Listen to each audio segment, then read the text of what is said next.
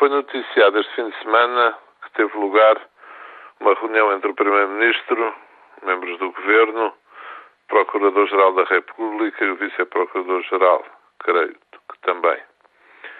Essa reunião foi criticada por alguns setores, nomeadamente ligados a partidos da oposição, por supostamente traduzir uma intromissão do Poder Executivo em matérias que estão entregues à magistratura ou às magistraturas.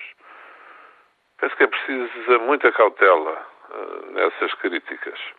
É natural que existam reuniões entre o Primeiro-Ministro, o Ministro da Justiça e, por vezes, até outros membros do Governo com a Procuradoria-Geral da República.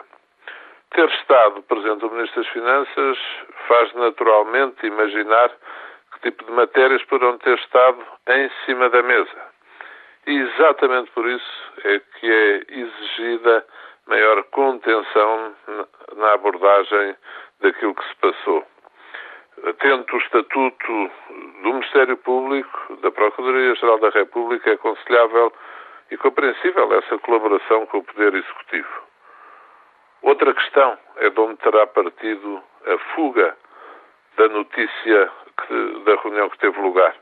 Não seria crível que o Primeiro-Ministro, os membros do Governo e o Procurador fossem reunir clandestinamente. A reunião, pelos vistos, teve lugar na residência oficial de São Bento. Não deve ter sido nenhum dos que lá esteve a fazer a fuga de informação. Quem terá sido?